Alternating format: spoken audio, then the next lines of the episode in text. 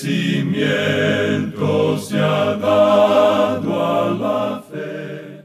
A través de la Biblia, un análisis de la Biblia libro por libro que le ayudará a crecer espiritualmente. Estos estudios fueron diseñados por el Dr. J. Vernon McGee. Acompáñenos en este fascinante recorrido a través de la Biblia. La palabra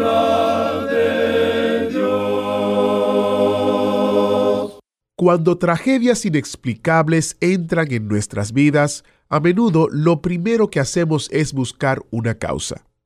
Algunas personas culpan a Dios, otros se culpan entre sí y algunos incluso se culpan a sí mismos. Pero, ¿quién es realmente responsable?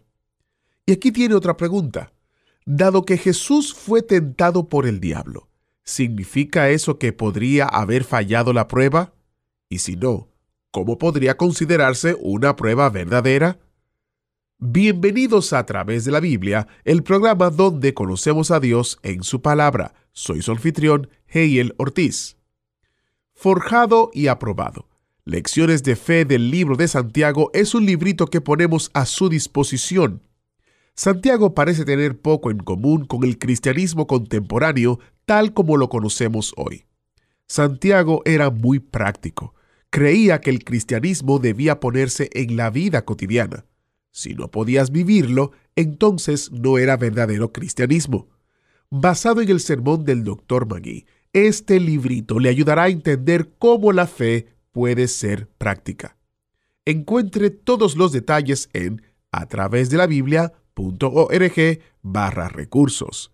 A través de la Biblia.org barra recursos para obtener detalles y una descarga gratuita. Y si usted vive en los Estados Unidos o tiene una dirección en los Estados Unidos, podemos enviarle un ejemplar impreso sin costo alguno. Solo debe de llamarnos. El número es 1-800-880-5339. 1-800-880-5339. Como saben, no nos es posible enviar recursos fuera de los Estados Unidos. Por eso están disponibles también como descarga gratuita en nuestro sitio web. Encuentre todos los detalles en a través de la Biblia.org barra recursos. Estamos estudiando la carta del apóstol Santiago y el autobús bíblico nos detuvo hoy en la parada del capítulo 1, verso 13 en adelante, donde estudiaremos la palabra de Dios. Veremos unos versos importantes en el día de hoy. Por eso le animo a que se acomode y busque su asiento en el autobús bíblico. Preparemos nuestros corazones en oración para iniciar nuestro estudio de hoy. Padre Celestial, abrimos nuestros corazones a tu palabra hoy y te pedimos que nos llenes con tu conocimiento y tu sabiduría. Mientras estudiamos y escuchamos, te pedimos que confortes a aquellos que están pasando por dificultades, por pruebas o situaciones difíciles. Que tu palabra restaure y edifique corazones hoy. Ayúdanos a ser más como Cristo. En su precioso nombre oramos. Amén. Ahora busque su Biblia o encienda su Biblia en Santiago capítulo 1, porque iniciamos nuestro recorrido bíblico de hoy con las enseñanzas del Dr. Magui en la voz de nuestro maestro Samuel Montoya. Continuamos hoy, amigo oyente, nuestro recorrido por la Epístola Universal de Santiago. Una vez más, estamos en el capítulo 1 de este libro. Apenas habíamos comenzado con la segunda parte que comprende los versículos 13 al 21, donde la tentación a pecar no viene de parte de Dios, como expresamos en nuestro programa anterior. Y quisiéramos leer los versículos 13 al 15 en esta sección ahora. Cuando alguno es tentado, no diga que es tentado de parte de Dios, porque Dios no puede ser tentado por el mal, ni Él tienta a nadie, sino que cada uno es tentado cuando de su propia concupiscencia es atraído y seducido. Entonces la concupiscencia, después que ha concebido, da a luz el pecado, y el pecado, siendo consumado, da a luz la muerte. Esta es una sección muy importante para el Hijo de Dios, como ya hemos visto. Dios prueba a los suyos, pero Santiago aquí nos presenta con toda claridad que Dios nunca prueba al hombre con la maldad y el pecado. Probablemente una traducción más literal de la primera parte del versículo 13 es, Cuando alguno está siendo tentado, no diga que es tentado de parte de Dios. Debemos notar que aquí él no usa el sustantivo tentación, sino que usa el verbo, o sea, la acción.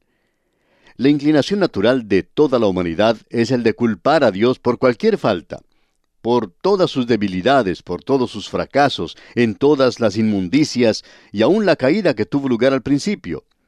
Usted recuerda lo que Adán dijo, la mujer que tú me diste, dijo él. Él estaba echándole la culpa a otra persona aquí.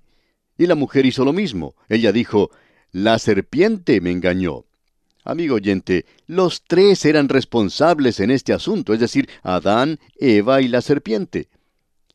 En el día de hoy uno escucha a la gente que dice, ¿por qué envía Dios inundaciones y terremotos y mata a los niños? Y nosotros culpamos a Dios hoy por la avaricia y el egoísmo de la humanidad. Eso es lo que envía las inundaciones y los terremotos. Los hombres construyen las casas muy cerca del río. Luego, cuando éste aumenta su cauce, dicen que están teniendo una inundación. Pero así es como corre ese río. Es mucho más lindo, claro, vivir cerca del río. Está cerca de una vía de transporte. Allí es donde tienen lugar los negocios y es por cierto la avaricia del hombre para edificar en ese lugar lo que hace de eso algo peligroso. Dios le había dado una advertencia a Adán, y aún así los hombres no le dan ninguna atención a esto. Hablemos un poquito más cerca a nosotros. Hay algunas zonas del mundo que son propensas a terremotos. Uno los puede sentir casi a diario. Sin embargo, hay personas que van a vivir a esa zona. Les gusta cómo es el clima y construyen sus casas, algunos edificios muy altos y todo eso. Entonces, no podemos culpar a Dios si se cae la casa o si un pedazo de cemento de estos edificios lo golpea a uno o mata a un ser querido. No podemos acusar a Dios o culpar a Dios por eso. Sería mucho más seguro vivir en un lugar amplio donde no existe esa propensión a terremotos. Pero quizá esas zonas no son muy agradables para vivir. Así es que uno no debe acusar o culpar a Dios cuando la gente vive en zonas propensas a terremotos y luego uno de estos ocurre. Porque ya se ha dado la advertencia en cuanto a esto.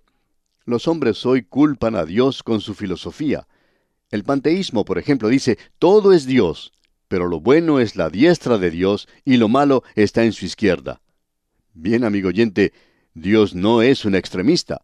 Él no es un derechista ni es un izquierdista. Ahora el fatalismo dice que todo ocurre como una necesidad ciega. Ellos dicen que si hubiera Dios, lo que está sucediendo es que Él le dio cuerda, como uno de esos relojes que marcan el tiempo por ocho días, y que luego lo abandonó y lo dejó. Ahora, para el materialismo hoy, esta es la explicación. ¿Cuál es el problema con la raza humana? Bueno, las aspiraciones más altas y las pasiones más viles son el metabolismo natural del órgano físico. Esa es la explicación que ellos dan. Ahora Dios ha respondido a eso. Dios no puede ser tentado con el mal. No hay mal en Dios. Todo en Él es bueno y todo en Él es luz y todo en Él es justo. Usted recuerda lo que el apóstol Juan dijo en su primera carta, capítulo 1, versículo 5. Este es el mensaje que hemos oído de Él y os anunciamos. Dios es luz y no hay ningunas tinieblas en Él. El Señor Jesucristo hizo la siguiente declaración allá en el Evangelio según San Juan, capítulo 14, versículo 30. Porque viene el príncipe de este mundo, mas no tiene nada en mí. Eso quiere decir que no hay nada en Él, es decir, en Dios pero cuando Él viene cerca de mí, Él puede encontrar siempre algo. Permítanos inducir aquí algo que es teológico. Quizá usted esté en desacuerdo con esto, ya lo hemos presentado cuando estuvimos estudiando el Evangelio según San Mateo. El Señor Jesucristo no podía pecar. Ahora alguien puede decirnos, ¿por qué fue tentado entonces? Bueno, él dijo en el Evangelio según San Mateo capítulo 4 versículo 7, Jesús le dijo, escrito está además, no tentarás al Señor tu Dios. Dios quiere salvarle del pecado, amigo oyente. La tentación a pecar no viene de parte de Dios. Él quiere librar a los hombres. Él nunca usa el pecado como una prueba. Él permite eso, como vamos a ver, pero Él no lo utiliza para nada. El Señor Jesucristo no tenía ningún pecado en Él. El príncipe de este mundo no encuentra nada en Él. Entonces nos hacemos la pregunta, ¿por qué fue Él tentado? Bueno, vamos a expresar lo que pensamos nosotros de por qué de esa tentación del Señor Jesucristo. Él fue tentado para probar que no había nada en él. Después de haber vivido aquí por 33 años, Satanás se acerca a él con esta tentación. La tentación que apela a la personalidad total del hombre, al lado físico, al lado mental y también al lado espiritual. El Señor Jesucristo no podía fracasar, y la prueba o tentación fue dada para demostrar que Él no podía caer, porque si Él pudiera caer, en cualquier momento su salvación y la mía, amigo oyente, podría estar en duda. Porque en el momento en que Él sucumbiera, entonces nosotros no tendríamos un Salvador. Y esto era para probar que Él no podía hacer eso. Permítanos ejemplificar esto con una ilustración un poco casera. Hace algunos años, el ferrocarril que pasaba por cierta localidad campesina tenía que cruzar un río sobre un puente de madera. Este río durante la época del verano era algo insignificante, pero cuando comenzaba la temporada de lluvia, hasta un barco de guerra podía navegar en él. Ahora, en cierta ocasión, este río creció tanto que se llevó el puente del ferrocarril. Los ingenieros se hicieron presentes y construyeron otro puente. Esta vez lo hicieron de acero. Cuando su construcción finalizó, los ingenieros llevaron a ese puente dos locomotoras del ferrocarril, las colocaron en medio del puente y allí detuvieron su marcha. La gente de la zona se preguntaba por qué hacían eso los ingenieros. ¿Querían ellos acaso ver que el puente se cayera? Un joven que estaba por allí observando esto se atrevió a preguntar a uno de los ingenieros, ¿qué están haciendo? Y el ingeniero dijo, bueno, nosotros construimos este puente y lo estamos probando. El joven le dijo, ¿por qué? ¿Cree usted que se va a caer? El ingeniero miró al joven fijamente y le dijo, por supuesto que no se va a caer. El joven le dijo, entonces, ¿por qué ponen esas locomotoras allí? El ingeniero respondió, Estamos probando que no se va a caer. Ahora el Señor Jesucristo, amigo oyente, fue tentado para probar que usted y yo tenemos un Salvador que no puede pecar, un Dios que no puede ser tentado con el pecado. Y Dios, amigo oyente, no le tentará a usted con el pecado. Ahora Dios permite el pecado. Tomemos por ejemplo a David. En el segundo libro de Samuel, capítulo 24, versículo 1 leemos, Volvió a encenderse la ira de Jehová contra Israel, e incitó a David contra ellos a que dijese, Ve, haz un censo de Israel y de Judá. Hablando francamente, eso era algo pecaminoso. Ahora alguien quizá diga, Dios los tentó a ellos con algo malo. Amigo oyente, es necesario entrar bien en la Biblia para tener toda la historia completa. Y en el primer libro de Samuel uno tiene el punto de vista del hombre.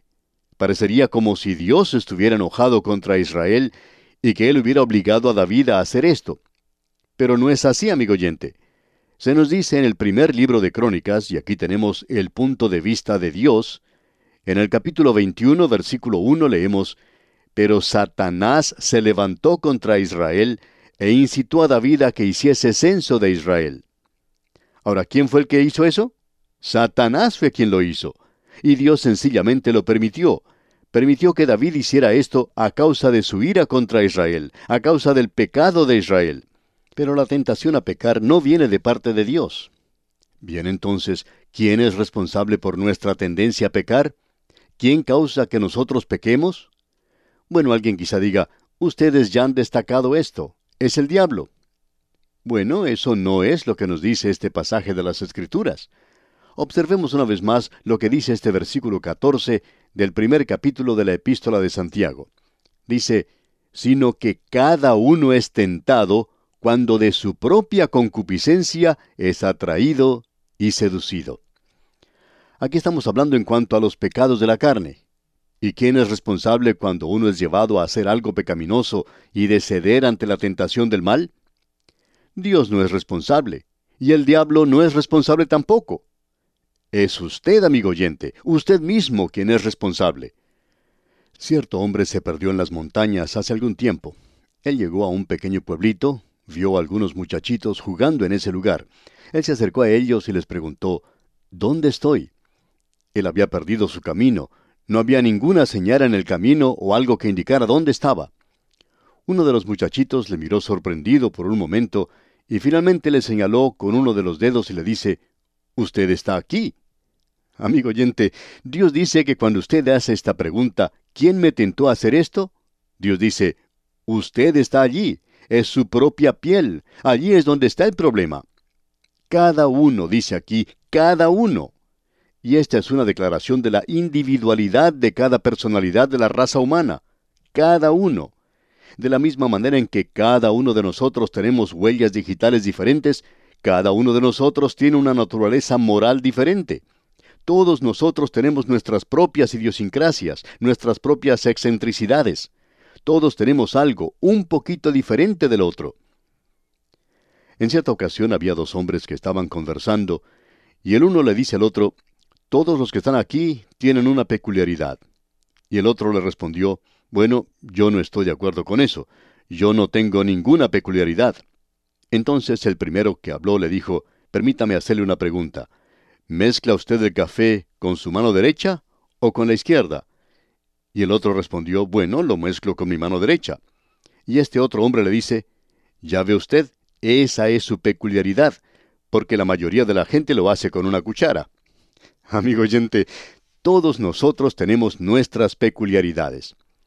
Una persona puede ser tentada a beber, otro puede ser tentado a comer demasiado, otra persona puede ser tentada en el ámbito del sexo.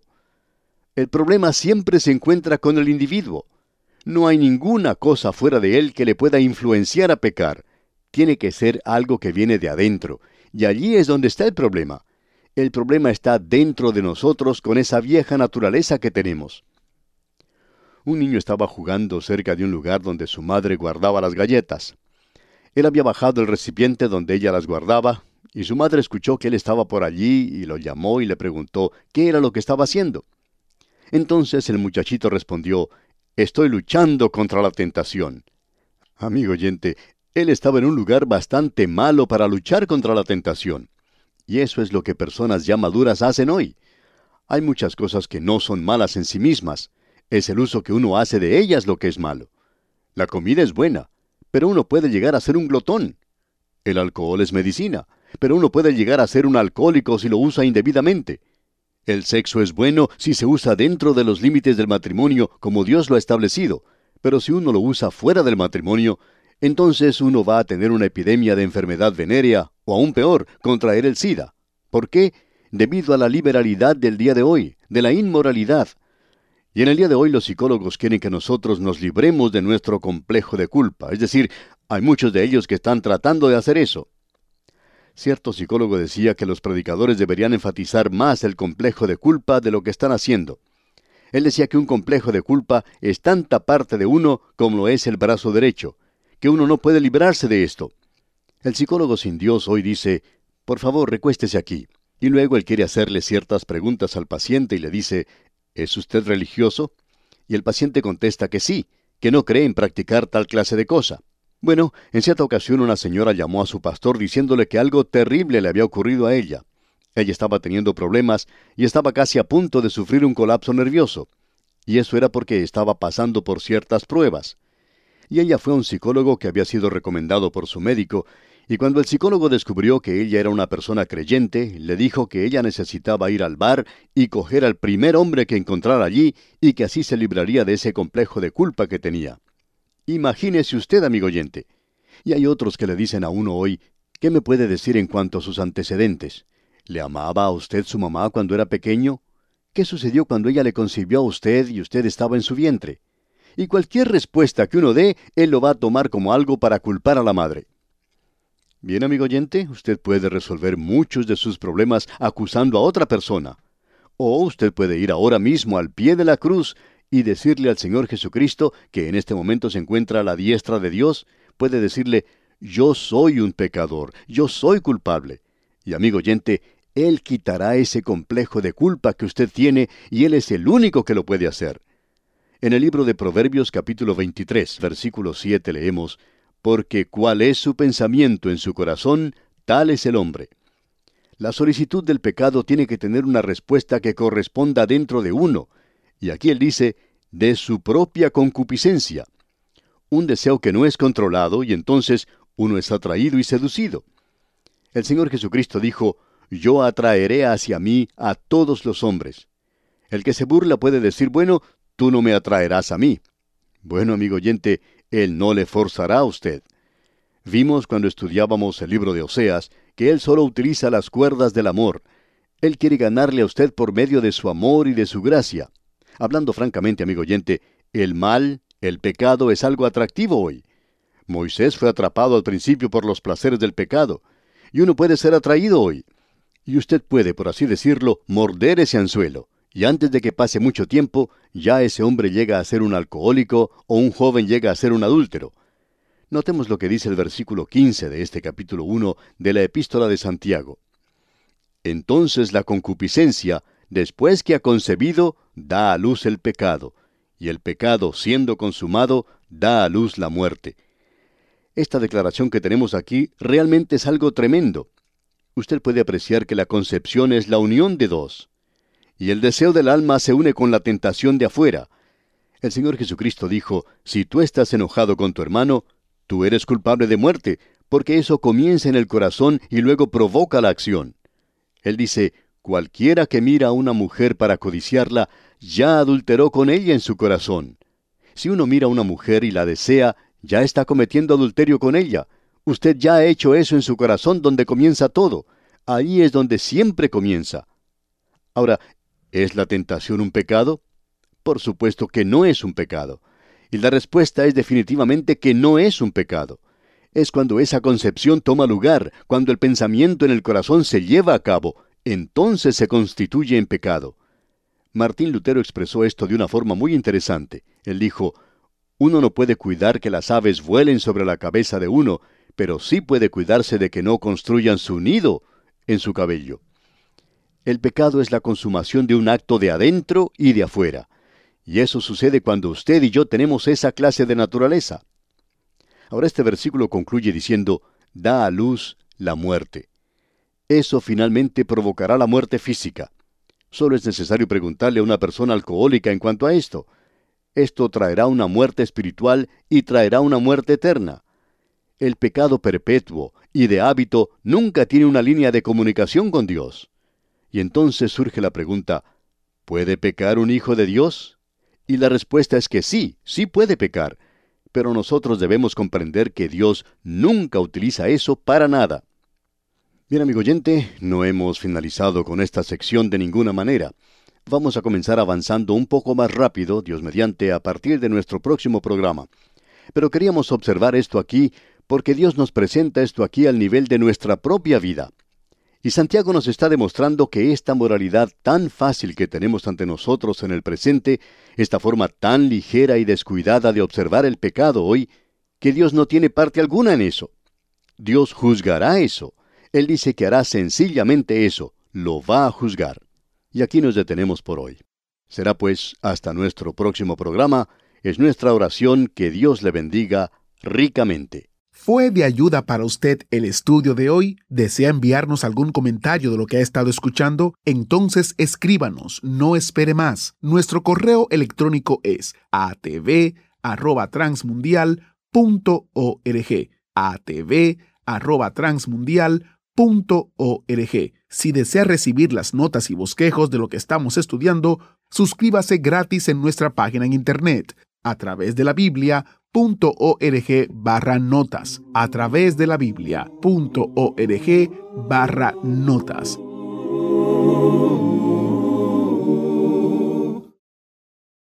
Doy las gracias por estar en sintonía con el programa A través de la Biblia.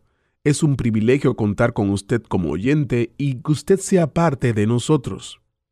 A través de la Biblia es una producción de Radio Transmundial. Por más de 20 años, Radio Transmundial ha publicado Alimento para el Alma, un libro devocional que ha bendecido a audiencias a través del mundo de habla hispana. Este es un devocional para todo el año. Y como estamos comenzando el año, básicamente en el segundo mes, entendemos que es importante que usted tenga un tiempo con el Señor que sea fructífero. Por eso llámenos y solicite su copia de Alimento para el Alma. Debe de llamarnos al número 1-800-880-5339. 1-800-880-5339 y con mucho gusto le enviaremos una copia de Alimento para el Alma. lecturas de inspiración para todo el año. Cuando usted nos llame al número 1-800-880-5339, es probable que estemos atendiendo a otras llamadas. Por favor, déjenos su mensaje, su número de teléfono y con gusto le devolveremos la llamada. Para nosotros es importante comunicarnos con usted. También recuerde que estamos en la costa este de los Estados Unidos y tomamos el teléfono entre las 9 de la mañana y las 4 de la tarde. Recuerde Alimento para el Alma, lecturas de inspiración que le llevarán a usted a tener un encuentro especial cada día en su tiempo devocional. Recuerde llamarnos al 1-800-880-5339 para obtener su ejemplar de Alimento para el Alma. Su sangre carmesí